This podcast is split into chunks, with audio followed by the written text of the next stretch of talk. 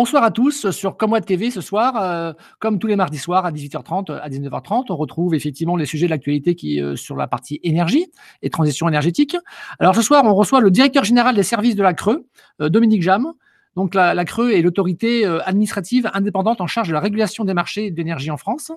et Dominique a passé 20 ans à, à la Creux, donc il a connu 20 ans de beaucoup de choses, effectivement. Il y a 20 ans, il y avait l'énergie était très différente d'aujourd'hui, donc on va, on, va, on, va, on, va, on va en discuter avec lui ce soir. Euh, donc, on a prévu un ensemble de questions, comme toujours, pour Dominique, avec des questions que, que vous m'avez envoyées au, préalable euh, via les réseaux sociaux. Donc, on va parler effectivement bah, l'objectif euh, de la régulation, c'est quoi? Est-ce que comment euh, effectivement la Creux euh, au niveau de son indépendance, comment ça se fonctionne? La place du citoyen et puis la place du réseau dans le futur système énergétique, un petit peu voir un petit peu comment ça va se mettre en place. Mais dans un premier temps, je vais laisser donc Dominique se présenter brièvement en 3-4 minutes et ensuite je laisserai présenter aussi la Creux, effectivement, bah, un petit peu comment ça fonctionne pour les gens qui n'ont pas la chance de connaître cet, établissement. Merci beaucoup Grégory, merci vraiment de l'invitation. désolé pour ceux qui étaient là il y a, il y a un mois pour le loupé technique. là, je suis au bureau, ça va marcher. Euh, donc, euh, Dominique Jamais, je suis là depuis 20 ans, Grégory l'a dit, euh, c'était complètement différent. La Creux était, a été créée en 2001, donc j'étais en 2000, pardon, j'étais le, 22e recruté à la Creux et, et, et la régulation d'énergie m'a passionné. Voilà, du coup, j'ai fait du réseau, j'ai fait sept postes à la Creux. Des réseaux, des, du gaz, de l'électricité, j'ai bougé. Puis voilà, aujourd'hui, je, suis directeur général, donc je connais, je connais un peu, un peu la maison et, et un peu les marchés, évidemment. Et c'est quoi la Creux finalement? La Creux, c'est une autorité administrative indépendante. Hein, c'est important.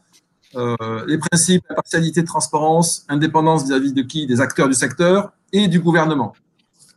On est indépendant, on n'est pas isolé. Toute décision qu'on prend, c'est avec la concertation. Ça, c'est important. Euh, c'est vraiment, pas, un slogan, c'est un mode de fonctionnement. On est contrôlé par le Parlement, par la Cour des comptes évidemment. 150 personnes dans la Creux. Qu'est-ce qu'on fait? Notre mission de base, c'est la loi qui l'a définie on veille au bon fonctionnement des marchés de l'électricité et du gaz au bénéfice des consommateurs. Donc ça, c'est en fait tout ce qu'on fait, c'est le bénéfice des consommateurs. Alors les consommateurs, ils sont, hein, c'est pas seulement les particuliers, c'est aussi les entreprises. C'est pas seulement à court terme, c'est aussi à moyen terme et à long terme, évidemment. Et puis c'est pas forcément le prix, c'est aussi la qualité de service et la sécurité d'approvisionnement. Donc euh, les consommateurs, pas une vision simplement de que le prochain tarif soit le moins cher possible. C'est plus large que ça. Donc, qu'est-ce qu'on fait on, définit les règles de fonctionnement des marchés, ça c'est important. On communique, on suit l'ouverture des marchés, on travaille sur des sujets euh, plus techniques, sur euh, évidemment intérêt réglementé de vente. Et on surveille aussi les marchés de gros, ça c'est important. On surveille les marchés parce que qui dit marché dit concurrence, dit possibles abus, il ne faut pas non plus se voiler la face. Et donc on est là pour cette surveillance. Ça c'est le premier pan. Deuxième pan, on régule les réseaux. Ça c'est important, euh, vous avez tous en tête, hein, les réseaux sont des monopoles naturels transport, distribution, électricité, gaz, et donc ils doivent être régulés, et donc on les régule, on fixe leurs tarifs, et on s'assure de leur indépendance, on regarde leurs investissements, et on s'assure qu'ils assurent une qualité de service, un accès au réseau pour les consommateurs comme pour les fournisseurs de bonne qualité. Donc voilà, on, organise le fonctionnement des marchés, on les surveille, on régule les réseaux, et troisième part de notre activité, on contribue à la transition énergétique. Là, on est, on est en soutien euh, d'une politique énergétique qui est celle du gouvernement. On ne fait pas la politique énergétique. On soutient le gouvernement. Donc, par exemple, on instruit les appels d'offres des énergies renouvelables. Mais les cahiers des charges sont fixés par le gouvernement. Et, les grands objectifs stratégiques, c'est le gouvernement qui les fixe. Donc, euh, mais chaque appel d'offres, c'est à chaque fois des centaines de dossiers. Donc, on fait le dépouillement. Donc, ça nous permet d'avoir aussi une bonne compétence et de bien comprendre. Donc, on est en mesure aussi, évidemment, de donner des conseils, des recommandations au gouvernement.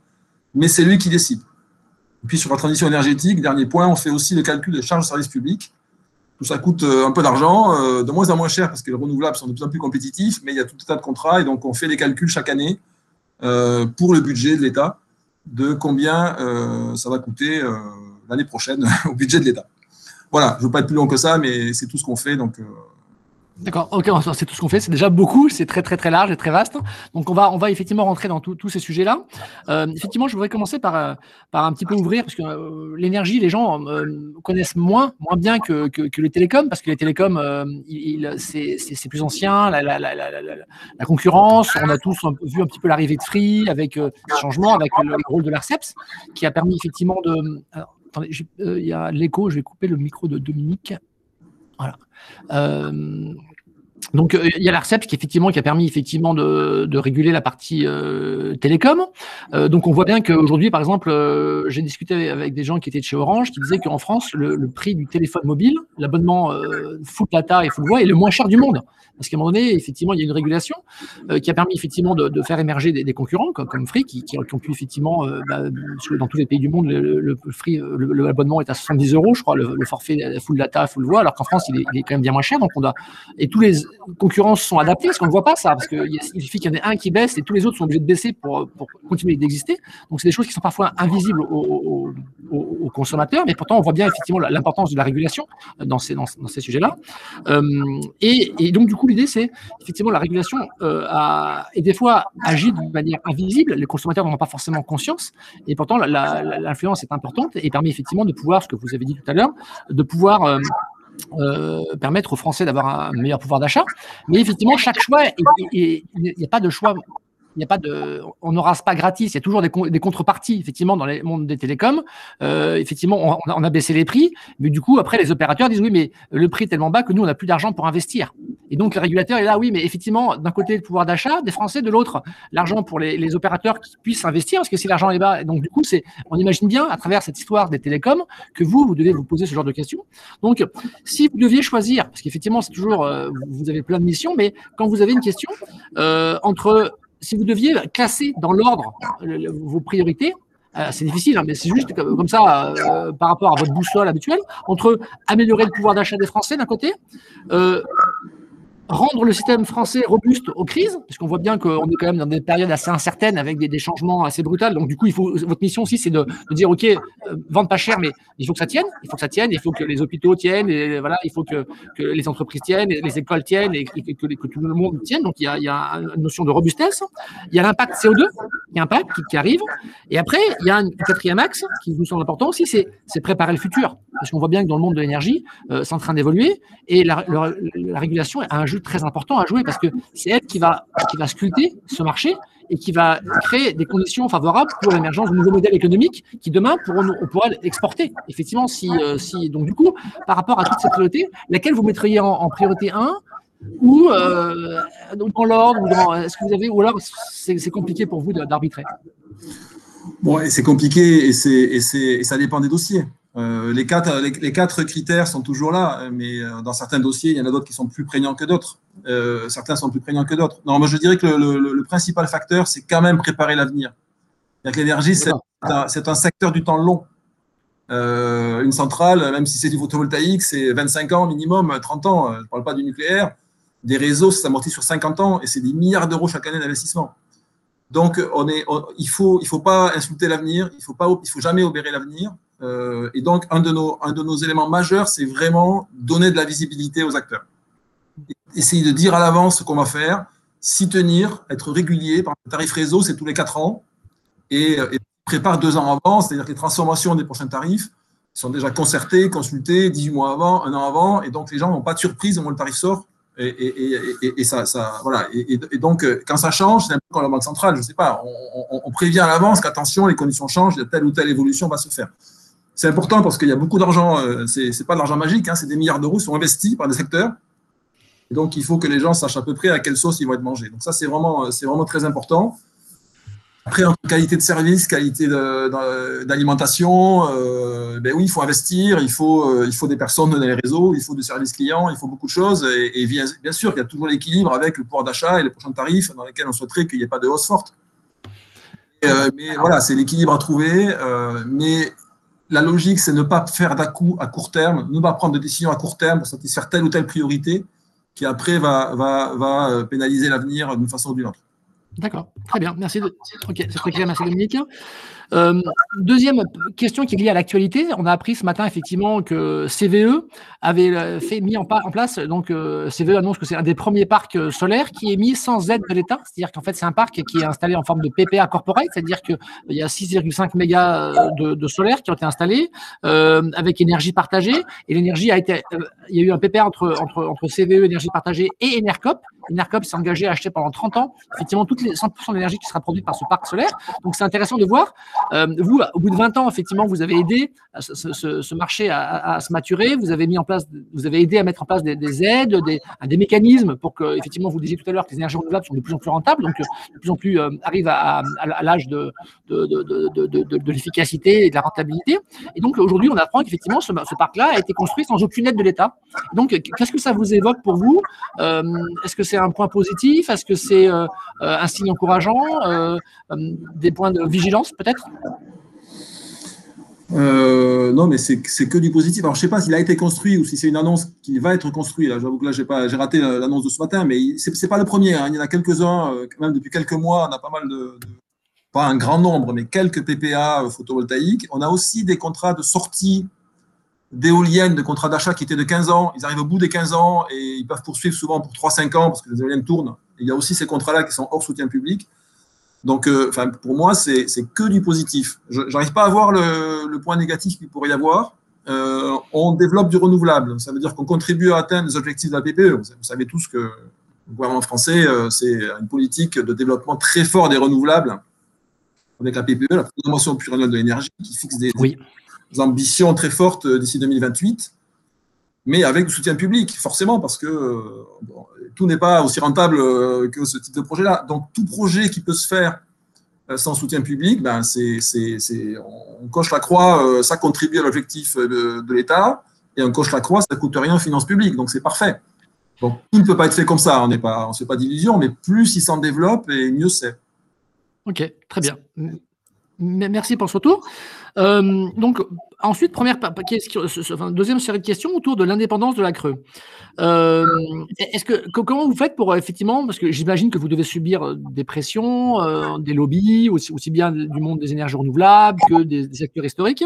comment ça se passe? Est-ce que vous recevez tous les, syndicats? Comment ça se passe en fait quand vous êtes sur un sujet très très sensible Vous pouvez prendre un exemple hein, si vous voulez.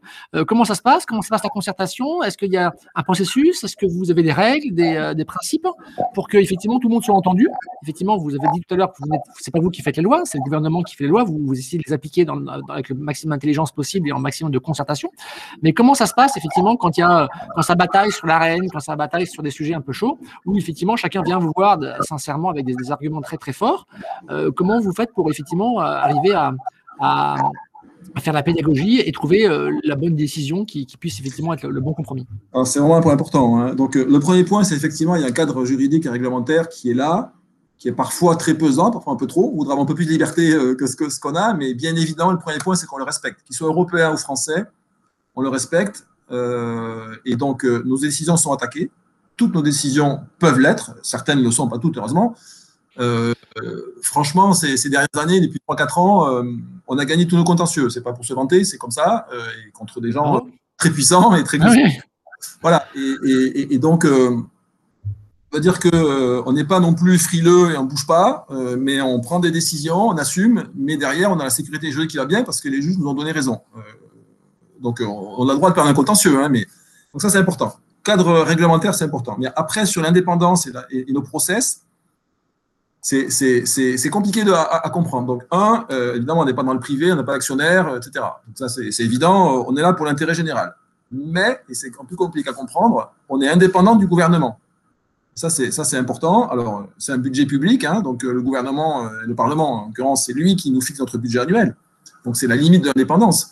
Et on lui rend compte, euh, on fait un rapport annuel, le président va présenter le rapport annuel devant le Parlement chaque année, et à la Cour des comptes qui regarde ce qu'on fait. Mais au-delà de ça, on est indépendant et le, président de la Creux ou toute personne de la Creux n'a pas à recevoir d'instructions du gouvernement.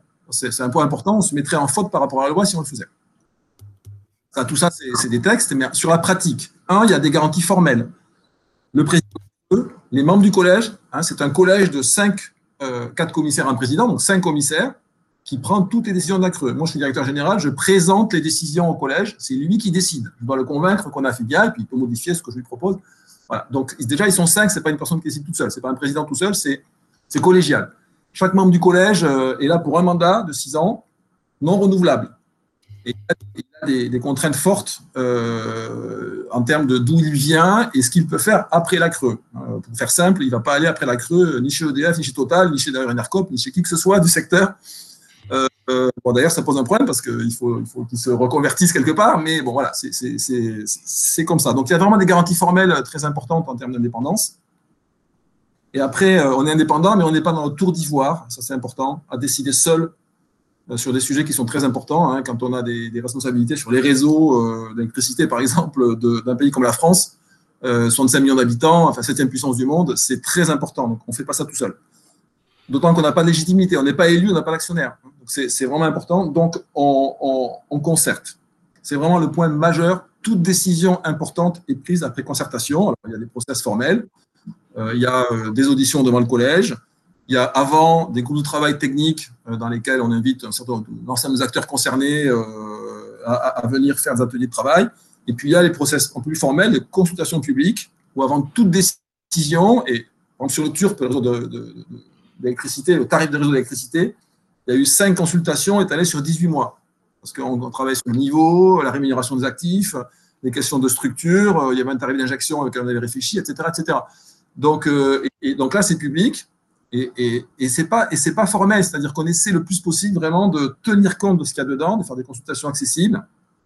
C'est technique, hein, notamment euh, un, de nos, pour l'instant, points faibles, les associations de consommateurs répondent très peu à nos consultations c'est trop technique pour elles. Euh, même c'est que choisir, qui est quand même assez, euh, assez costaud sur le, sur le secteur, euh, ils ont du mal parce que, parce que voilà, ça prend, il y a un certain niveau de technicité.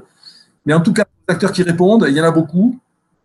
Ce qu'on fait ensuite dans nos décisions, peut pas faire plaisir à tout le monde, hein, il y a trop d'intérêts partagés, on, on, fait des arbitrages, mais quand quelqu'un nous a demandé quelque chose avec un argument, parce que évidemment, les gens qui répondent je veux ça parce que je veux gagner je veux gagner plus d'argent, je veux payer moins, euh, ça nous intéresse moyennement parce que tout le monde veut faire ça. Donc il faut un argument derrière. Mais les gens qui ont des arguments derrière, on va, les prendre en compte dans la façon dont c'est écrit et rédigé. Euh, tels acteurs ont demandé que ça pour telle et telle raison. On considère que euh, tel autre argument est plus fort et donc on a pris cette décision-là. Et donc voilà, on essaie de donner aux gens la garantie que leur point de vue a été entendu, pris en compte, même s'il n'est pas, c'est pas forcément le sens dans lequel on décide. Voilà. Donc, euh, des garanties formelles et une pratique de concertation. D'accord, très bien.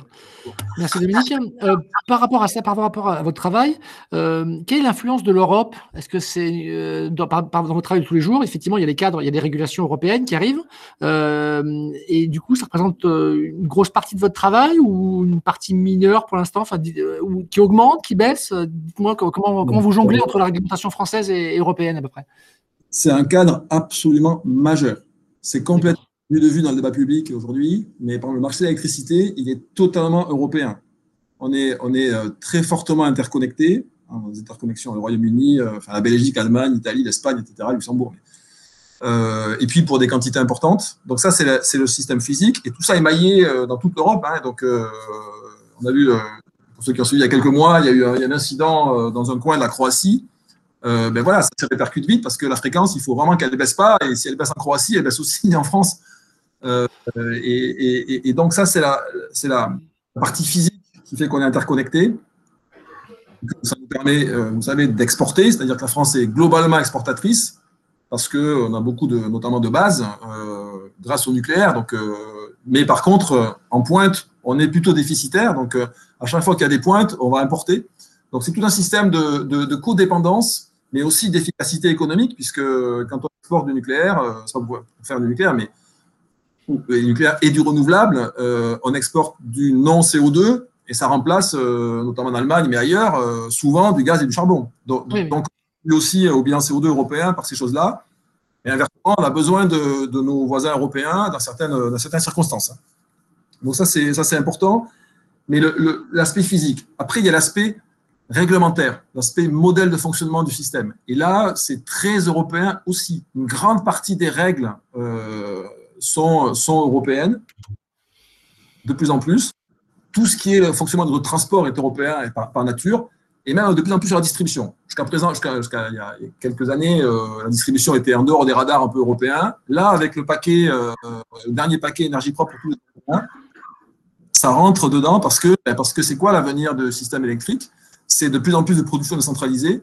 Et donc, les distributeurs, ils ont un rôle très important pour accueillir cette, euh, ces nouvelles ressources. Et puis ensuite, il faut que ces ressources puissent être utilisées au niveau du système européen. Donc, par exemple, les véhicules électriques, la mobilité électrique, on voit bien que ça va se raccorder au réseau de distribution. Mmh. avec les besoins de flexibilité qu'il va y avoir, véhicule to grid, par exemple, les batteries dans les voitures vont être de plus en plus une ressource très importante pour permettre d'équilibrer le réseau, parce qu'on sait que plus il y a de, de renouvelables intermittents, plus il y a de besoins de flexibilité. Et donc ça, ça veut dire que les distributeurs, leur rôle change. Euh, et, ben, euh, voilà, au niveau européen, dans, le nouveau paquet qui est en train d'être mis en œuvre, c'est pris en compte. Et donc, il y a des réglementations qui, derrière, après, se, doivent s'appliquer en France. Hein. Vous savez que le droit européen euh, prime sur le droit français. D'accord, ok. Euh, donc du coup, effectivement, donc vous, vous, passez votre temps effectivement à regarder ces régulations qui arrivent au niveau européen et de voir comment, les, comment elles sont implémentées en France. Comment donc, euh, euh, par exemple, juste pour prendre un exemple pour que ce soit un peu, plus concret pour nos auditeurs, il y, a eu des, lois sur tout ce qui est autoconsommation collective, qui, qui, qui, est une loi compliquée, qui est un petit peu, qui, est assez lourde, je pense, hein, qui a été votée, je, je, crois, par une régulation, qui a été aussi été votée en France par nos députés. Euh, alors, comment ça se passe Après, vous, vous présentez plusieurs scénarios euh, à, votre, euh, à votre, votre comité. Et après, vous, comment ça se passe à la prise de décision autour de ces sujets-là, par exemple? Alors, On prend un exemple, hein, parce que c'est vrai que, Voilà, c'est-à-dire qu'il y, y, a une répartition des pouvoirs et des missions, bien évidemment, entre bah, le Parlement et le gouvernement. Mais le gouvernement, c'est aussi la, la, la DGOC, hein, la Direction Générale de l'Énergie et du Climat. Ouais. Donc, donc on, essaie de passer le marché sur les pieds. Donc, sur ces textes sur autoconsommation collective ou individuelle, notre rôle sur les textes, c'est de donner un avis. C'est-à-dire que quand le gouvernement prend un décret, pas sur la loi, évidemment, c'est le Parlement qui la vote, mais derrière, il y a toujours des décrets d'application ou des arrêtés. Bien sûr. La plupart du temps, comme c'est des choses qui nous concernent, euh, le, le, gouvernement, euh, enfin, voilà, le gouvernement prépare un décret euh, et donc nous le donne pour avis. On rend une délibération, on rend un avis et ensuite le gouvernement prend en compte notre avis ou pas, il est libre de le prendre en compte ou pas, et il publie euh, le décret avec notre avis qui est publié. Comme ça, l'avis est publié. voilà, les gens savent si la CRE était d'accord, pas d'accord avec telle ou telle chose. Donc là, sur, les, sur ces textes, notre rôle se limite à ça. D'accord. Après, euh, il y a euh, ce qu'on fait avec les tarifs de réseau. Parce que qui dit collective dit potentiellement des effets sur les réseaux. Si localement, vous arrivez à optimiser les choses et qu'une production locale match très bien euh, mais heure par heure ou demi-heure par demi-heure avec la consommation locale, vous allez moins utiliser le réseau. Donc la loi a prévu que la Creux prépare un, tarif de réseau spécial pour l'autoconsommation. Et donc c'est ce qu'on a fait sur l'Auturpe 5, on vient de refaire sur l'Auturpe 6. Dont la Creux a euh, a pris sa décision en janvier 2021, c'est récent et s'appliquera à partir d'août 2021. Donc on a un nouveau tarif autoconsommation collective ah, qui, sera, qui, sera, qui sera plus favorable parce que c'est vrai que pour l'instant, le tarif qui a été mis en place, euh, alors euh, je ne suis pas compétent pour savoir si c'est un bon ou un mauvais tarif, c'est vous qui êtes plus, plus, compétent que moi, mais dans les faits, euh, cette loi a trois ans et il n'y a quasiment pas de projet d'autoconsommation collective, ou alors les, les, peu qui existent sont, qui sont financés par des subventions liées à des collectivités territoriales qui, qui financent parce qu'il n'y a pas de modèle économique qui tourne. Est-ce que, alors je comprends effectivement ce que vous dites, effectivement que les gens ont autoconsommation collective, ils contribuent moins au réseau et donc il faut bien que quelqu'un contribue au réseau, donc c'est vous c'est là que c'est un petit peu compliqué de mettre le curseur au bon endroit pour qu'on puisse financer des réseaux, mais qu'on puisse aussi inciter les gens à, créer une solidarité locale.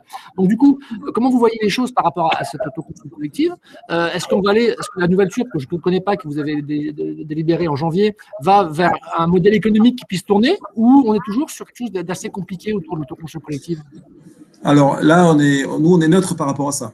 Ça, il faut qu'on n'a absolument pas. J'imagine bien, j'imagine bien. Ni le pouvoir au titre de la loi, mais ni la légitimité de dire nous, on va favoriser l'autoconsommation collective, parce que euh, c'est malgré tout, c'est un jeu à somme nulle. Alors à long terme, non, mais à court terme, c'est nul. Euh, euh, il faut donner de l'argent à Enedis RTE pour qu'ils financent un réseau. Non, mais c'est le curseur. Le curseur.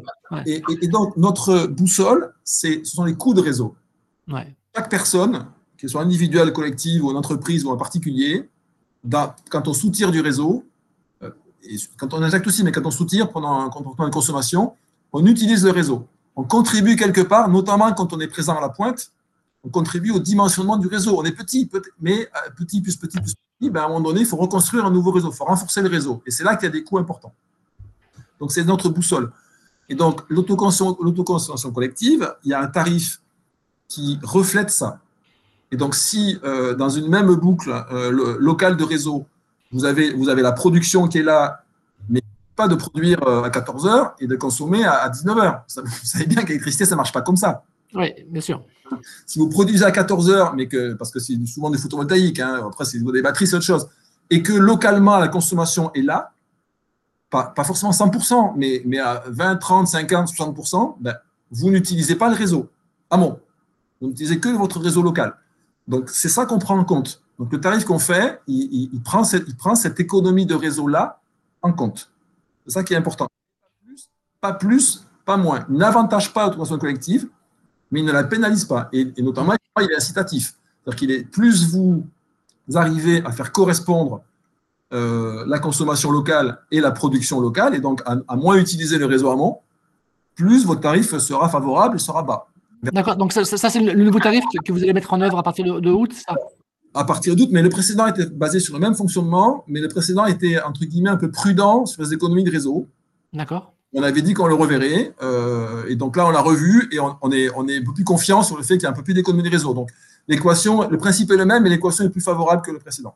Donc, du coup, on devrait voir apparaître des, projets qui. On devrait voir les projets fleurir, alors, si tout va bien. Je n'en sais rien. Je n'en sais rien. Ah, c'est compliqué. C'est compliqué. Ben, ça, c'est compliqué. Donc, euh, est-ce que ça suffira? Nous, on est un peu neutre par rapport à ça. On n'a pas favorisé tel ou tel. Après, euh, il y a des questions qui se posent sur euh, faut-il payer les taxes, etc. Mais ça, c'est pas nous, là. Oui, je comprends, je comprends.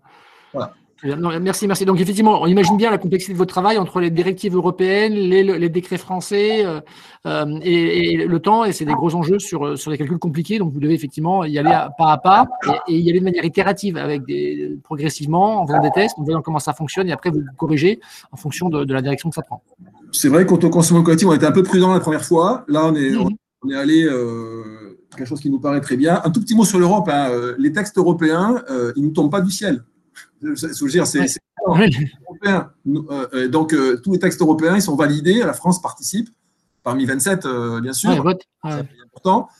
Et nous, en tant que régulateurs, on participe aussi. Hein, il y a, y a, des, y a des, organes de, coopération de régulateurs européens, puis nous-mêmes, on a des positions, donc on est à Bruxelles régulièrement. Enfin, avant qu'il y ait tout ça, on avait entre 6 et 700 missions par an, Paris-Bruxelles, pour aller discuter avec le travail, le travail, etc. Donc aujourd'hui, c'est en visio.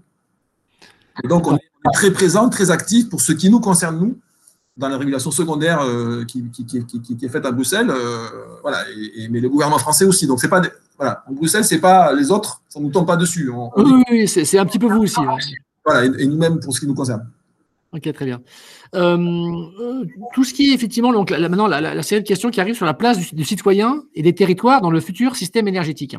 Euh, alors, il y a beaucoup de gens qui, râlent un peu en disant oui, l'ouverture des marchés en 2007 n'a pas forcément, avec l'ouverture de la concurrence, ne s'est pas toujours traduit par, par, une, par une, un gain du pouvoir d'achat des Français. je pense que c'est quelque chose que vous devez entendre régulièrement. Est-ce que vous pouvez nous en dire un petit peu plus sur ces critiques qui sont, qui sont faites par, par des gens qui, qui râlent un petit peu, qui disent oui, c'était bien mieux avant quand EDF était en monopole, parce que maintenant que c'est EDF n'est plus en monopole. Non, voilà, c'est comme avec l'euro. Les gens disent oui, l'euro, depuis qu'il y a l'euro, je paye plus cher ma baguette, mais est-ce que c'est la faute de l'euro Enfin voilà, c'est des sujets un peu compliqués. Alors, je pense que vous devez avoir la question assez régulièrement. Euh, quelle est votre analyse de la situation, sachant qu'il n'y a, pas forcément de réponse euh, parfaite à ça hein. Non, mais ben, chacun son point de vue personnel. Après, là, vous m'entraînez sur des terrains très personnels. Euh, moi, je pense que, Comment, comment dire Je ne sais, pas, il y, a des choses sur lesquelles euh, j'ai plus de mal à exprimer que d'autres. Il y, a beaucoup d'idéologie là-dedans. Euh. Bon, d'abord, prenons le, on prend le gaz, c'est plus simple. Le gaz, il, est, il, est, euh, il est 100% importé. Ouais. 99%, parce que maintenant, on, on vient d'atteindre les 1% de biométhane, on va croître un peu, mais voilà. Donc, c'est un marché mondial.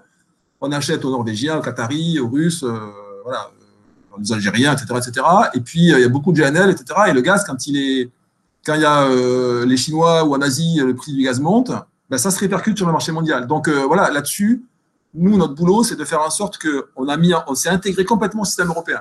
Donc ce que je peux garantir aux Français, ce qu'on peut garantir aux Français, c'est que quand le prix du gaz monte, il monte dans toute l'Europe.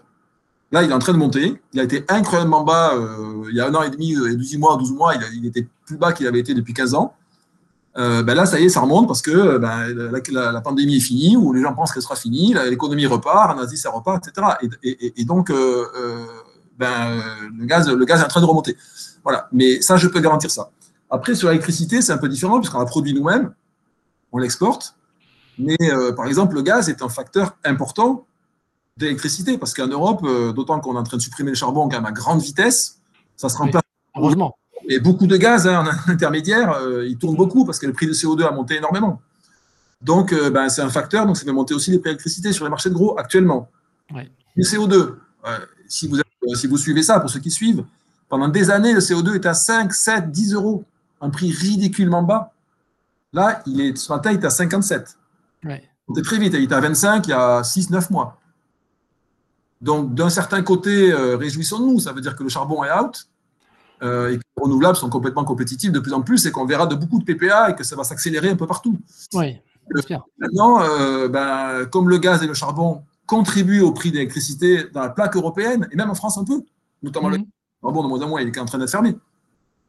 Ça alors, on verra si ça se traduit parce que là, c'est peut-être un, pic, je ne sais pas, mais, mais ça, peut, ça peut se traduire par une hausse, euh, par, par, une hausse du prix. Et là-dessus, euh, euh, c'est des, des, des, éléments majeurs. Alors bien sûr, on peut rêver de l'ancien système un franco-français tout seul, dans lequel il y a le monopole et le gouvernement fixe le prix, ce qui était le système des années 80-90. Oui.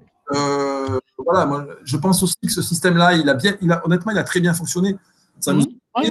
des réseaux en bon état, un parc nucléaire, on peut dire ce qu'on veut, qui est quand même euh, qui est efficace, euh, qui est là et qui est, euh, qui est pas très coûteux. Décarboné et Décarboné. Mais, mais comment préparer l'avenir? C'est ça. 35 ans de moyenne d'âge, il est à 40, il va sans doute aller à 50, mais 50, c'est dans 15 ans. Attention, il faut y aller là. Hein. Bah, c'est long, ce que je disais au début. honnêtement, l'avenir, c'est du renouvelable. Enfin, on le sait. Et est-ce qu'on peut fonctionner avec du monopole pour développer le renouvelable? Voilà. Moi, je, personnellement, je pense que pas du tout. Mais là, c'est un avis personnel. Et, puis, et puis oui. On est dans l'Europe. Euh, on peut regretter euh, pouvoir sortir de l'Europe. Hein. Il y a beaucoup de gens, euh, malheureusement, qui, ont cette idée-là. Mais on a, on a signé les traités. les traités, c'est système énergétique et concurrentiel. Les réseaux sont en monopole. La production sont en concurrence. Mais ça se traduit par quoi? Ça se traduit par le consommateur a le choix de son fournisseur. Mmh. Liberté ça se traduit par le producteur, le fournisseur est libre de, de moyennant des, conditions, mais est libre de s'implanter dans un des pays européens. C'est deux libertés, hein. liberté de mm. commerce et liberté de, choix du consommateur. Mm. Après, voilà, on peut, on, peut, on peut beaucoup regretter plein de choses. Mais, non, mais... Dans lequel on est, et, en plus, je pense qu'il est vraiment euh, très adapté au monde moderne où on va avoir la production décentralisée. On va avoir des ressources dans les véhicules électriques on va avoir des batteries de tous les côtés, de l'autoconsommation. Enfin, c'est quand même ça le monde moderne. Et voilà, il est incertain. Il est incertain. On avait un système stable, certain qui ne bougeait pas. C'est beaucoup plus compliqué. Même pour les consommateurs, c'est compliqué. Honnêtement, se retrouver dans les offres, on le sait, c'est compliqué. oui, mais justement, justement, après, après c'est des challenges incroyables parce qu'effectivement, l'énergie change. Euh, justement, euh, bah, un peu à cause des acteurs, un peu grâce aux régulateurs, un peu aussi grâce à la technologie, hein, parce qu'effectivement, euh, bah, il, y a, 40 ans, on était inenvisageable de faire des énergies renouvelables parce que c'était des prix qui étaient hors, de portée. On voit bien que les énergies renouvelables deviennent de plus en plus compétitives.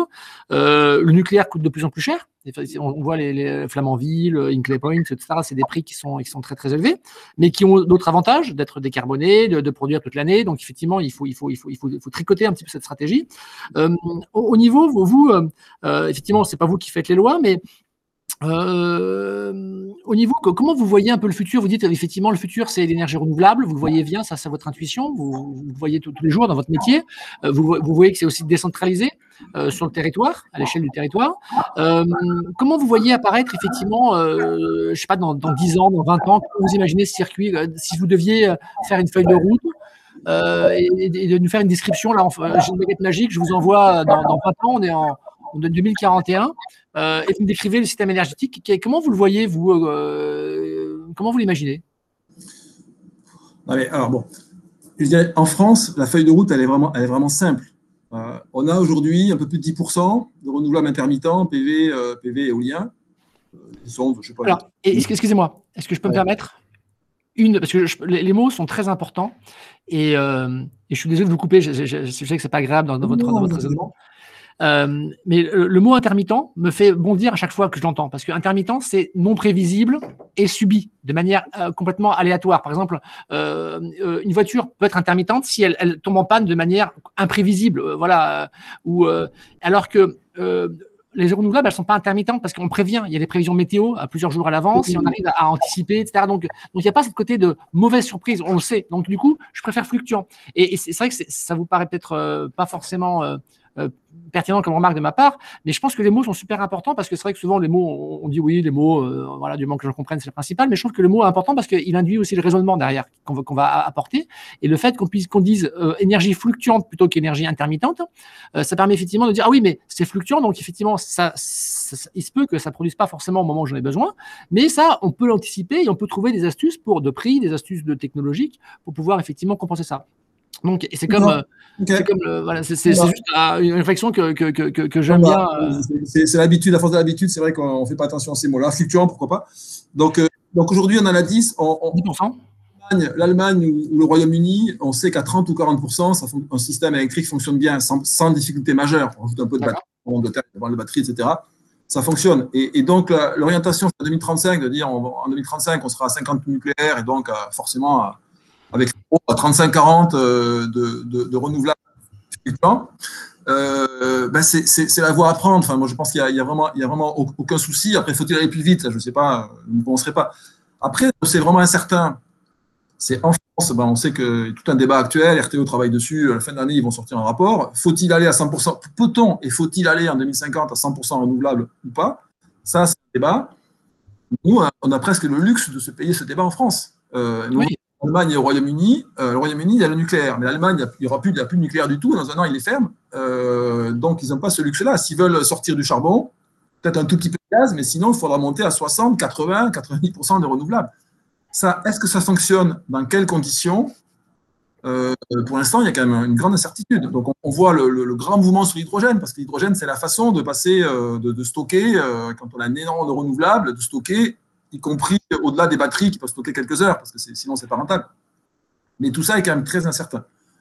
Donc voilà, moi le, moi, le monde actuel, en 2041, je ne sais pas ce que la France aura fait le choix de repartir dans du nucléaire, une nouvelle génération de nucléaire, donc d'avoir une base, euh, je ne sais pas à quel niveau, euh, stable, comme le Royaume-Uni l'a fait, ou de partir plutôt comme l'Allemagne, sans aucun nucléaire. Ça, je ne sais pas le dire, hein, c'est une décision politique et oui, oui. Qui, qui, va y contribuer. Mais, mais en tout cas, dans, dans les dix prochaines années, il faut développer autant de PV d'éolien qu'on peut, euh, sachant qu'il y a beaucoup de contraintes, euh, beaucoup de résistance. Euh, c'est pas si facile que ça d'aller si vite. Hein. mais là, déjà, hein. on est parti pour doubler le rythme, mais dès la fin de cette année, hein, ça va aller très vite. Oui, ça va être très vite, mais on est en retard là sur les PPE, euh, on est déjà en retard hein, sur les PPE, on devait être à 23, on est à, on est à 18, je crois. Donc euh, là, c'est important de, mettre les bouchées doubles et, on compte un peu sur vous, effectivement, pour euh, effectivement rappeler au gouvernement les retards. non, mais c'est vrai que c'est vous, c'est vous qui êtes en phase 2, donc on, compte sur vous parce que c'est vrai que nous on le voit. Le gouvernement à chaque fois dit oui, on, va améliorer, on va faire des efforts, mais on voit qu'on n'arrive pas à atteindre nos, on a mis des objectifs qui étaient assez modestes, on les a pas atteints, mais c'est pas de votre faute. Hein, c'est vrai que c'est parce qu'en fait, euh, on est dans un système où on est assez en retard au niveau énergie renouvelable. Il faut qu'on mette les bougies doubles. Et on a du mal à trouver le, bon angle. Donc euh, après, voilà, il y a de la bonne volonté de tous les côtés. Donc on, va y arriver. Mais c'est bien aussi de rappeler qu'on est en retard. Je pense que c'est bien. Alors, juste une petite question par rapport à, la réglementation. Euh, par rapport toujours, on est en 2041, là, on est dans, dans 20 ans. Est-ce que vous pensez que tout ce qui est facturation dynamique, ça sera quelque chose de courant. avec aujourd'hui en France, il y a eu il y a quelques mois là, un nouveau opérateur qui est arrivé, Barry. Euh, je pense que vous avez suivi avec grande attention. Hein. c'est la première fois qu'en France on, a un opérateur qui arrive et qui, qui vend effectivement l'énergie euh, à un prix différent heure par heure, donc qui incite les gens effectivement à moins consommer quand elle est chère donc c'est un peu une, euh, un, retour de, des EJP, des vieux tarifs que vous, que, vous connaissez sur les, effectivement sur des, des, jours très chers, des jours moins chers, où on incite les Français, euh, même les heures pleines, heures creuses. C'est vrai qu'il y a, y, y a un débat autour de ça, c'est qu'on voit qu'effectivement les EJP ont été, ont été arrêtés par EDF. Alors je ne sais pas si c'est la, réglementation. ils continuent, ils sont plus commercialisés, mais il y a tout, tout un tas de continue. Mais on, comprend que c'est une certaine logique. On se dit effectivement, surtout avec les énergies renouvelables, on se dit que quand il y a beaucoup d'énergie renouvelable, c'est quand même dommage d'avoir des tarifs négatifs parce que du coup, c'est une destruction de valeur pour les gens qui produisent l'énergie renouvelable, c'est une destruction de valeur et puis deux heures après, on est obligé de mettre en place les centrales à charbon ou gaz pour produire l'énergie alors qu'elles étaient pas chères. Donc du coup, cette facturation dynamique a certains avantages. Euh, donc euh, ma question c'est est-ce que vous pensez que c'est quelque chose qui va qui va représenter une grande part des marchés comme c'est déjà dans les pays nordiques aujourd'hui en Finlande, en Danemark, ça, représente une grande part ou alors est-ce que vous pensez que c'est quelque chose d'une offre qui va rester marginale parce que euh, euh, compliqué pour un consommateur parce que euh, difficile à comparer avec les autres offres? Quelle est votre analyse sur la facturation dynamique? Euh, bon, alors d'abord, il, y a une directive européenne qui, qui a été transposée en droit français, qui prévoit que tous les fournisseurs de plus de 200 000 clients doivent avoir dans leur portefeuille d'offres une offre à tarification dynamique qui reflète donc ces prix horaires. Donc ça, donc là, on, est, euh, c'est la cru qui changé de mettre en place et de définir les modalités. Donc là, on est en train d'y travailler. On a fait une consultation publique. je ne peux pas dire le calendrier, mais dans quelques semaines, euh, on, devrait sortir une délibération qui fixe un peu les règles en donnant un calendrier. Donc cette tarification dynamique, euh, c'est quoi ses caractéristiques? La première, c'est quand même une offre et donc une opportunité pour les consommateurs concernés qui peuvent choisir librement, un consommateur est quand même majeur et vacciné, de souscrire une telle offre. Et donc, s'il le choisit et qu'il a la capacité, l'intérêt, la volonté et la capacité de déplacer sa consommation des heures chères vers des heures moins chères, ben, il a un intérêt parce qu'il va voir sa facture euh, par rapport à, une offre normale, évidemment, il va voir sa facture, sa facture diminuer. Pas forcément mois par mois, mais dans la durée, statistiquement, il va voir sa facture diminuer. Donc, c'est une opportunité pour le consommateur. Et, et le, bon côté de la chose, c'est que c'est aussi une opportunité pour le système électrique, hein, c'est ce que Grégory disait, puisque, euh, ben, évidemment, les heures chères, ce sont les heures dans lesquelles on va faire marcher du carboné, on va avoir du mal à assurer l'équilibre. Il y a des heures à 0 euros, voire négatif, dans lesquelles euh, c'est une cata, et, donc on a plutôt intérêt à ce que les prix soient plus élevés. Donc en faisant ça, le consommateur, il aide le système électrique à s'équilibrer. Voilà. Donc ça, tout ça, c'est que du positif, et c'est pour ça que la directive européenne pousse ces offres-là.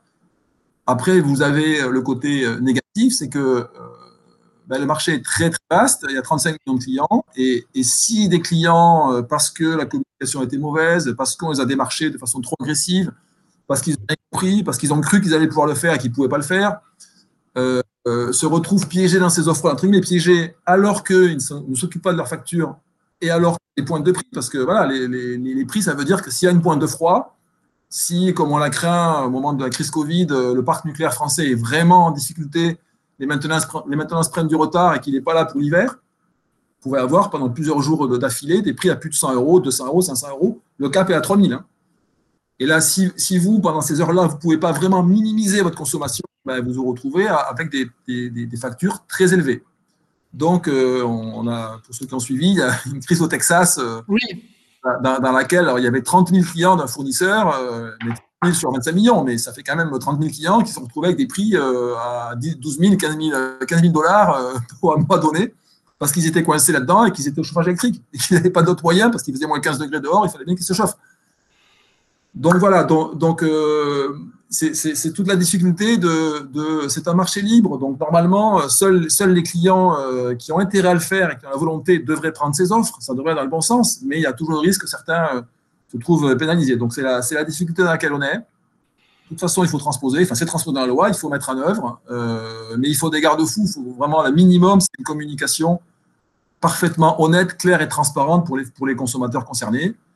Voilà, on, y réfléchit. En tout cas, sur le, sur le papier, c'est très bien, ça, ça, va dans le bon sens. Après, est-ce que, euh, est-ce que en 2030 ou 40, ça sera la, ça sera la, norme? Il faut reconnaître que les, les, les pays nordiques dans lesquels c'est le cas, c'est vrai, ils ont beaucoup, beaucoup d'hydro. Vous avez la, Suède, la Norvège, etc. Euh, je regarde, euh, le prix futur, euh, c'était la semaine dernière, il était, à 28 euros. Hein, le, prix base 2022, je pense en Suède, il est à 28 euros, enfin, dans le système nordique. 55, hein, je ne sais pas quoi. Donc, oui, c'est pas pareil. C'est pas pareil. C'est clair. C'est vrai que pour le risque, effectivement, on a tous en tête là, effectivement, le, problème qui est au Texas. Euh, alors, sans faire de la pub pour Barry, parce que pour l'instant c'est le seul. Il y a, je crois qu'il y, a Leclerc qui, qui, va arriver avec une, facturation dynamique au, mois de septembre, et puis tous les autres fournisseurs vont arriver à partir de janvier l'an prochain. Euh, Barry a mis en place effectivement un système de, plafond, c'est-à-dire qu'en fait, ça ne peut pas dépasser deux fois le tarif conventionné, les, tarifs euh, TRV, quoi, les tarifs réglementés français. ok. donc, du coup, alors après pour revenir toujours avec cette facturation dynamique, euh, on a une réglementation qui, euh, je sais que, qui m'a fait beaucoup râler autour des énergies renouvelables parce que j'enviais beaucoup les Américains et les, Belges parce qu'effectivement là-bas pour tout ce qui est énergie renouvelable, ils ont le compteur qui tourne à l'envers. Et donc euh, moi, il y a donc effectivement elle sent bien, sent mal C'est une grande question. Ce qui, effectivement, donc pour ceux qui ne connaissent pas, c'est effectivement aux États-Unis, par exemple, si vous produisez plus d'énergie que vous consommez, eh ben, toute l'énergie en trop, vous la envoyez dans le réseau. Et si vous en avez besoin deux heures après, vous la reprenez et le compteur, ben, il compte dans un sens, il compte dans l'autre, il déduit. Donc, c'est quelque chose qui me faisait rêver en tant que, jeune ingénieur dans les énergies renouvelables. Et quand je suis allé au ministère à DGEC pour me dire, pour dire, oui, regardez les États-Unis, ça serait super qu'on ait ça en France. Ils m'ont dit, monsieur Lamotte, vous pouvez vous rouler par terre, vous pouvez faire une crise ici, on ne fera jamais ça. ça ils m'ont expliqué pourquoi. Et alors, le j'étais pas content parce que je dis, qu'est-ce qu'ils me racontent? Pourquoi ils font ça aux États-Unis? Et j'ai mis des années à comprendre qu'ils avaient raison de, tenir tête et de pas le faire. Parce qu'effectivement, j'ai compris ensuite que le prix du kilowattheure n'a pas le même prix quand il est produit au moment où tout le monde produit, au moment et au moment où tout le monde en a besoin. Donc le fait qu'il y ait cette résistance réglementaire euh, nous a fait travailler sur des modèles alternatifs, notamment euh, pour essayer de déplacer les consommations, pour essayer de, et alors que les États-Unis pas du tout. Et donc du coup, la réglementation, c'est un exemple où nous a donné un avantage à la France parce que les États-Unis ils s'en mordent les doigts d'avoir mis en place ça parce que maintenant ils, ont, ils peuvent plus faire marche arrière. Ils ont mis un modèle, euh, ça coûte une fortune, les fournisseurs d'énergie ne peuvent plus investir. On voit PG&E en Californie qui est au bord de la, ruine, parce qu'effectivement, ce modèle leur coûte très cher, et ils se disent, mais si on change la réglementation maintenant, on va, on va mettre au, chômage les gens qui sont dans la photovoltaïque, parce qu'ils ont pris un peu cette habitude d'utiliser le réseau comme une batterie infinie et parfaite. Donc là, on voit bien l'intérêt de la réglementation française qui, nous a fait gagner un coup, de pas, pas, de pas se perdre dans une. Mais, mais c'est pas forcément facile à expliquer. Donc je trouve que cette histoire, elle, est assez instructive parce que ça permet de montrer un petit peu le, rôle de régulateur pour dire voilà, il y a des choses qui sont raisonnables, il y a peut-être des choses qui vous semblent une bonne idée à court terme, mais qui vont nous emmener dans des pièges à long terme. Mais c'est tout que c'est important d'y aller. Et donc pensez-vous que au-delà de, cette facturation euh, dynamique au niveau de l'énergie que les gens vont acheter, pensez-vous que euh, dans un futur, dans 5 ans, dans 10 ans, euh, il y aura aussi un tarif différent pour les gens qui produisent et qui sont par exemple sur un bâtiment, ils produisent de l'énergie, est-ce que vous pensez que le réseau va dire bah, j'ai besoin d'énergie, donc je suis prêt à acheter à, à, 20 centimes le kilowattheure parce que c'est, j'en ai besoin. Et puis deux heures après, dire maintenant c'est bon, j'ai les éoliennes qui tournent au large, j'ai beaucoup de production d'énergie. Euh, votre bâtiment, euh, vous voudriez vendre l'énergie au réseau, mais moi j'en ai plus besoin et je vous l'achète à zéro, voire à un prix négatif. Est-ce que vous pensez que euh, cette, cette, cette, dynamique euh, entre effectivement entre l'injection dans le réseau et le soutirage qu'on voit arriver au niveau de la facturation dynamique pour le soutirage, ce qui va exister au niveau de l'injection et, qu'il y aura un prix qui va, qui va, comme un marché, qui va s'équilibrer en fonction de l'offre et la demande. Dans le. Est-ce que ça du sens pour vous Est-ce que vous pensez que c'est ce qui peut arriver euh, dans les années qui viennent? Euh, Honnêtement, je ne pense pas trop. Euh, mais faut, me, tromper complètement. Mais, quand vous êtes un producteur, vous avez, vous avez un souci au niveau de votre investissement. Vous devez investir des sommes importantes. Puis c'est upfront. Et vous, et vous devez financer ça avec vos banquiers. Enfin, vous savez bien, vous savez bien, tout le monde sait bien ça. Et donc, vous ne pouvez pas aller voir votre banquier en, lui disant, ben moi, euh, je vais prendre le prix du, réseau, euh, un coup 20 euros, un coup 100 euros, un coup, un coup moins 10, euh, un coup, un coup 500. Et voilà mon business plan. Honnêtement, ça ne fonctionne pas. Donc, vous allez toujours avoir besoin d'une contrepartie. Alors, le PPA en question, parfait, si vous avez quelqu'un, mais je ne sais pas comment est fait le PPA dont, vous parliez à l'instant, mais, mais, je pense qu'il y a un prix garanti, un prix fixe, parce que, parce que du coup, ça permet de sécuriser le financeur. Et lui, derrière, il va voir son banquier et voilà, il a une empreinte de contrepartie, mais, mais au-delà de ça, ça fonctionne. Donc, je, pour la production, je ne pense pas que ce soit un modèle viable de, de, dépendre trop euh, du prix variable et de manière générale du prix de marché. D'accord, ok.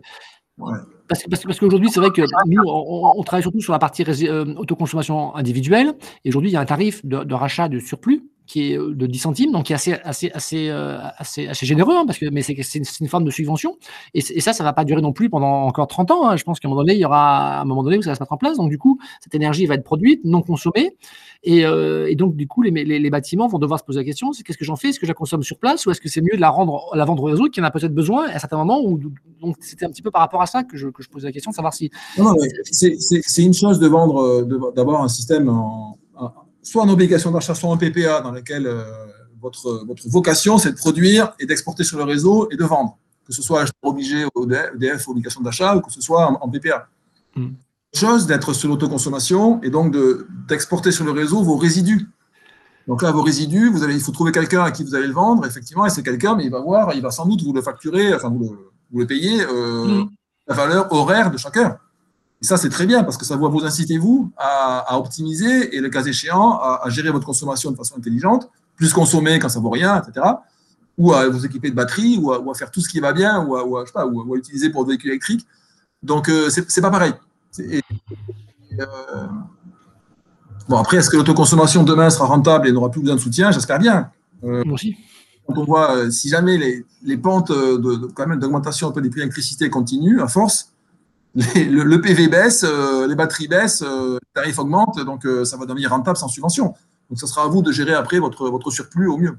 D'accord, ok. En, parlant d'augmentation du, prix, comment vous les imaginez, vous? Euh, C'est quoi l'hypothèse? Parce que c'est vrai que c'est un, peu, un peu compliqué. Il y en a qui disent, oui, ça va prendre 2% par an, d'autres, ah non, ils pensent que c'est plutôt 5% par an. C'est quoi, vous, sans que ce soit enfin, intuitivement, avec 20 ans de recul, par rapport à tout ce qui se met en place, avec les lois européennes, le prix du carbone, euh, je, pense que euh, les taxes vont forcément augmenter parce qu'effectivement, la mobilité va devenir électrique. Et effectivement, tout ce que l'État va pas pouvoir récupérer sur la partie pétrole, parce que c'est vrai que les voitures ne vont plus rouler sur les routes en passant à la pompe à essence, donc c'est milliards par jour qui ne sont plus euh, euh, qui sont plus euh, taxés euh, enfin, par mois par, par, rapport aux taxes sur le pétrole. Il faudra bien les, prendre ailleurs.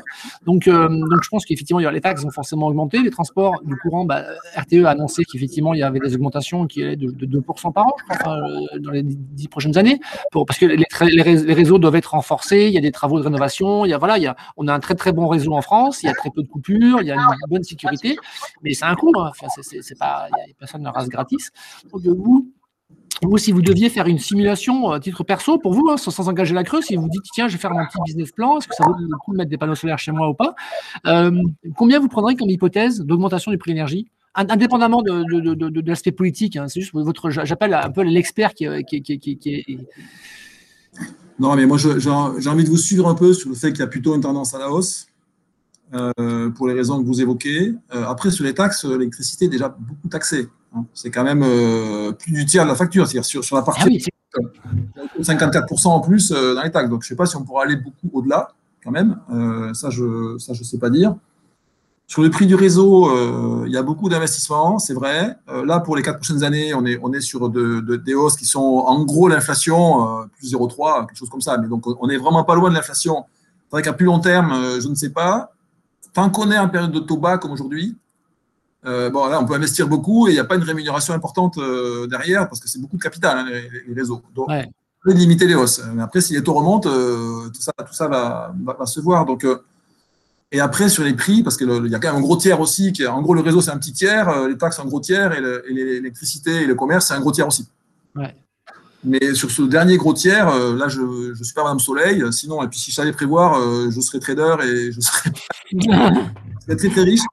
Donc, non, non, c'est imprévisible. Euh, il y a 2-3 ans, le carbone est à 7 euros. Enfin, il y a, il y a 6 mois, il, ou il y a un an, il était à 25. Aujourd'hui, il est à 57 ce matin. Donc, euh, qui pouvait prévoir ça? C'est absolument, c'est totalement imprévisible. Peut-être que demain, il sera à 100 ou il sera à 30, j'en sais strictement rien, ou qu'il va stabiliser à 50 pendant. Euh, non, donc c'est dur. donc, du coup, là-dessus, je peux pas me, je peux vraiment pas m'engager. Personne ne le sait. Il y a des gens qui disaient beaucoup, oui, mais regardez le renouvelable, il a un coût marginal nul. Donc, plus on va ça fera baisser les prix sur les marchés. Bon, pas du tout. Euh, on voit plutôt l'inverse actuellement. Donc, euh, on ne pas sur ce terrain. Ah, ok, ok. Non, non c'était juste une question. C'est vrai que c'est des questions qu'on a tous les jours, nous aussi. Et c'est vrai qu'on est un peu. on ne sait pas trop comment y répondre. Euh, alors, vous, si demain, effectivement, vous dites tout à l'heure que vous étiez, effectivement, vous n'étiez pas le gouvernement, mais si demain, vous étiez le ministre en charge de l'énergie, quelles sont les, mesures que, que, vous aimeriez, que vous prioriseriez tout ça n'a pas été préparé du tout. Hein, que tout... Non, non, non, non, non, non, non, mais c'est juste comme ça. C'est des, questions difficiles. Hein. Non, non, mais, non, mais, non, mais voilà, c'est une air bienveillant. Vous dites, voilà, vous avez 20 ans, vous avez la chance d'avoir vu plein de choses. Et vous dites, tiens, aujourd'hui, j'ai l'impression qu'il manque des choses pour que ça. Que, voilà, il manque. Des, parce que tout est en place quand même. On sent qu'il y a. Voilà, c'est comme si on avait tout préparé. Il manquait plus que quelques petites. Que, quel conseil vous donneriez? Vous voyez, vous croisez le ministre et il vous dit, bah tiens, ouais, j'en sais pas trop quoi faire. Euh, euh, par quoi on commencerait pour euh, de manière bienveillante, sans, faire de politique, hein, sans... Moi, moi j'aurais pas une mesure phare comme ça. J'ai pas assez d'idées larges et, ça serait que ça serait compliqué de toute façon. Euh, mais par contre, j'aurais plus un état d'esprit. Oui. J'essaierai d'insuffler à mon administration et en prenant la parole de manière générale. C'est le secteur de l'énergie se transforme très vite partout dans le monde il faut que notre système soit accueillant à l'innovation. Il faut que, il faut, voilà, il faut, tout faire pour, euh, pour, par exemple, il faut tout faire pour que les données de consommation fine qu'on peut avoir maintenant avec les compteurs évolués, et oui, elles puissent être utilisées facilement. Il y a des arbitrages complexes parce que oui, il faut protéger la vie privée des gens, etc. Mais euh, jusqu'où il faut aller. On a peut-être aujourd'hui un système qui, freine trop l'utilisation, ne serait-ce que par Enedis d'ailleurs, des données, des données de consommation, même pas par les fournisseurs. sur la mobilité électrique, on sait qu'elle va se développer très vite. Il faut, il faut expérimenter, il faut autoriser ce qui peut permettre d'avoir des services innovants pour que euh, euh, vous ayez, euh, comme ça commence à se développer, mais on ne voit pas encore en France, des applis super simples dans lesquelles vous mettez votre, votre bagnole à disposition du fournisseur, etc. Puis vous avez une petite incentive, vous gagnez à la fin, du mois quelque chose sur facture. Tout ça, tout ça, il faut le faire intelligemment. Il ne faut pas que toute la chaîne soit tellement rigide dans l'ensemble du système. Et voilà, c'est compliqué parce que ça, ça, peut, ça peut bousculer un certain nombre de de principes ou d'habitudes qui sont prises. Euh, donc, il n'y euh, a pas de grandes mesures de grand soir, hein, je pense pas. Oui, non, mais c'est important déjà. Vous avez, enfin, c'est pas des grandes mesures, mais c'est être accueillant à l'innovation, c'est important. Euh, la mobilité électrique, la facilité, parce qu'effectivement, vous avez dit effectivement que des fois, pour l'innovation, c'est un petit peu compliqué parce qu'il y a quand même plein de monde, il y a plein de réglementations euh, qui s'empilent et qui ne simplifient pas. Donc, du coup, euh, euh, au niveau simplification, est-ce que vous avez des idées sur la partie simplification? Est-ce qu'il y a des choses que, que, vous aimeriez, des, chantiers de simplification que vous aimeriez voir mener sur certains sujets, que, vous regrettez actuellement bah, Vous, c'est vrai que vous, devez, enfin, vous disiez tout à l'heure que vous, avez vous, êtes, vous travaillez dans des conditions qui sont assez compliquées parce que c'est un secteur qui change beaucoup et vous avez des, milliers de réglementations à appliquer avant de lever le petit doigt. Donc, vous avez rappelé tout à l'heure qu'à chaque fois qu'on vous avez attaqué, vous avez gagné. Ça veut dire que vous maîtrisez bien ces textes-là, mais vous, êtes le mieux placé en France pour nous dire ce qui est lourd, ce qui est adapté et ce qui, devrait le simplifier, peut-être. Bon, alors, euh, d'abord, euh, euh, ben, un système électrique moderne à l'échelle d'un pays comme la France, il est compliqué. Donc, ça, c'est malheureusement, vous ne pouvez pas avoir des trucs, ah non, tout ça c'est trop compliqué, je vais faire un truc tout simple. Si vous faites un truc tout simple, vous allez faire des énormes conneries. Pardon. Ouais, c'est clair.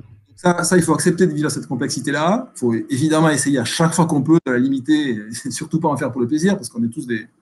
On a beaucoup autour de nous d'ingénieurs, des gens brillants, et calme, mais malgré tout, il y a un degré de complexité important. Mais non, mais la simplification numéro un, c'est le développement des renouvelables. Mais ce n'est pas la simplification qui est compliquée, c'est les arbitrages. Qu'est-ce que vous faites avec les idées artificialisation des sols?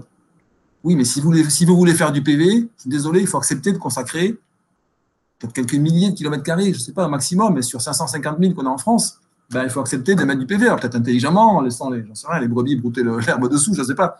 Mais si vous n'acceptez pas ça et qu'à côté de ça, vous dites je vais faire transition énergétique, etc., vous n'êtes pas crédible. Hmm. Euh, ben oui, ça va dénaturer les paysages et oui, les trucs sont de plus en plus hauts parce que parce que c'est de plus en plus efficace, etc. Mais euh, comment vous faites pour doubler les, pour doubler les volumes euh, donc, il y a des. Et aujourd'hui, ça se traduit par, par ben, des règlements hyper complexes, des freins de développement des renouvelables, des contentieux de tous les côtés qui parfois durent. on, a des, cas, mais c'est des cauchemars. Quand on regarde après coup les appels d'offres il y a 5-6 ans, ils sont encore en train de. Pour certains, heureusement, ce n'est pas, pas, pas tout, le pays, mais dans certains cas, il y a des trucs au bout de 8 ans, le contentieux n'est pas terminé avec tous les trucs. Donc, euh, ben, après, du coup, les développeurs, quelque part, là-dedans, ils intériorisent ce risque. Et donc, ça veut dire que les coûts euh, aussi, donc la, dépense pour l'État, est plus élevée que ce qu'elle serait si le système était plus simple. Donc, il y a des gros efforts qui sont faits. Le gouvernement essaie. À côté de ça, euh, c'est pas une simplification, c'est un enjeu d'arbitrage. Il faut faire des choix et, et, ben voilà, c'est pas facile. Hein. J'avoue que c'est pas, pas à leur place. Hein. Oui, c'est clair, c'est clair. Alors, on arrive à la, fin, il, il, reste plus que trois minutes. Euh, une, dernière question qui est un peu une question un peu euh, traditionnelle euh, sur le Commode TV, c'est par rapport à, vos convictions que vous avez sur, par rapport à votre métier autour de l'énergie, que vous connaissez bien. Est-ce qu'il y a une conviction que vous avez qui pourtant est très peu partagé par votre entourage. Et vous dites, hein, vous êtes convaincu de quelque chose, et à chaque fois que vous abordez l'idée, vous vous rendez compte que les gens, c'est pas simple pour eux de le comprendre, que c'est un peu abstrait ou que c'est un peu difficile d'aller dans votre sens. Et, pourtant, vous en êtes sûr que c'est, est-ce qu'il y a des choses comme ça qui, alors, on peut élargir au niveau, pas forcément que de l'énergie, hein, ça peut être au niveau de la, euh, de la en tant, en tant, que voilà, en tant, en tant, que Français, en tant que citoyen, des choses qui, qui, qui vous, qui vous étonnent. Euh, qui, dit mais pourquoi les gens n'ont pas compris ça quoi? C'est une question qui n'est pas évidente, hein, mais, euh, mais est-ce est est que, est que vous, pouvez ne pas avoir ce genre de, de, de, de questions euh? Non, moi je vais rester très, très bêtement sur, sur mon terrain. non, ce qui me frappe, mais c'est factuel, hein, c'est ni négatif ni positif, c'est l'attachement des Français, mais bon, c'est rien, de, beaucoup de gens autour de moi, parce que je ne veux pas généraliser, hein, au monopole et au service public d'électricité et, dans sa vision, mais pourquoi, pourquoi on a cassé le monopole? J'entends ça beaucoup, beaucoup souvent. Pourquoi on veut casser le monopole? Pourquoi ça marchait bien, c'est bien? Et, quelquefois, je, leur dis, et quelquefois ça fait tilt, mais, mais euh, ben, le consommateur, le monopole, c'est juste l'absence de choix. Mmh. Vous, êtes, là, ben, vous, votre fournisseur, c'est forcément le même, vous n'avez pas le choix. Et si euh, vous n'êtes pas content du service, etc., ben, c'est comme ça, et, c'est lui qui a le pouvoir et pas vous. Et donc, euh, là, le, système, il a peut-être plein de défauts, tout ça, mais en tant que consommateur, vous n'êtes pas content, vous allez voir ailleurs. Mais vous êtes content, vous restez. Enfin, et même, oui, bien sûr. C'est une forme de liberté. Vous êtes parfaitement libre, mais, mais c'est juste que vous avez quand même plus de pouvoir, plus de liberté, plus de choix. Euh, et, voilà. Et, les gens souvent ils font ah bah tiens j'avais jamais j'avais juste jamais réfléchi à ça. Mmh. Ouais, c'est vrai. c'est assez euh, c'est assez étonnant et mais rien contre DF hein, du tout mais mais c'est non non mais c'est naturel c'est quelque chose de naturel. dans notre pays ah oui, et, ça, et, voilà quand on discute avec les décideurs tout ça au Parlement c'est très très très imprégné très profond. Mmh, une étiquette entre guillemets libérale euh, économiquement ou pas. Hein. C'est mmh. vraiment très, euh, très, euh, très ancré. Et, c'est juste, voilà, c'est juste une question de, liberté de choix qui est quand même un point. Et, ça, les, gens réfléchissent pas comme ça. Quand on juste on leur dit ça sans aucune agressivité ni rien, on sent un, petit. Ah D'accord. Euh, merci beaucoup Dominique, ça sera, ça sera le mot de la fin. Merci beaucoup pour, euh, pour ces échanges, je trouvais ça très intéressant, j'ai appris plein de choses et ça m'a fait mettre un visage à ce que c'est que ce, régulateur et, merci beaucoup pour ce que vous faites. Et puis euh, on espère que, que effectivement vous aurez bah, l'opportunité de, de, nous aider à, développer ces énergies renouvelables comme, comme vous l'avez démontré dans, dans, votre, dans votre parcours. Ouais, C'était un plaisir pour moi. Merci, merci beaucoup apprécié. Merci. Au revoir Dominique. Au revoir. Au revoir.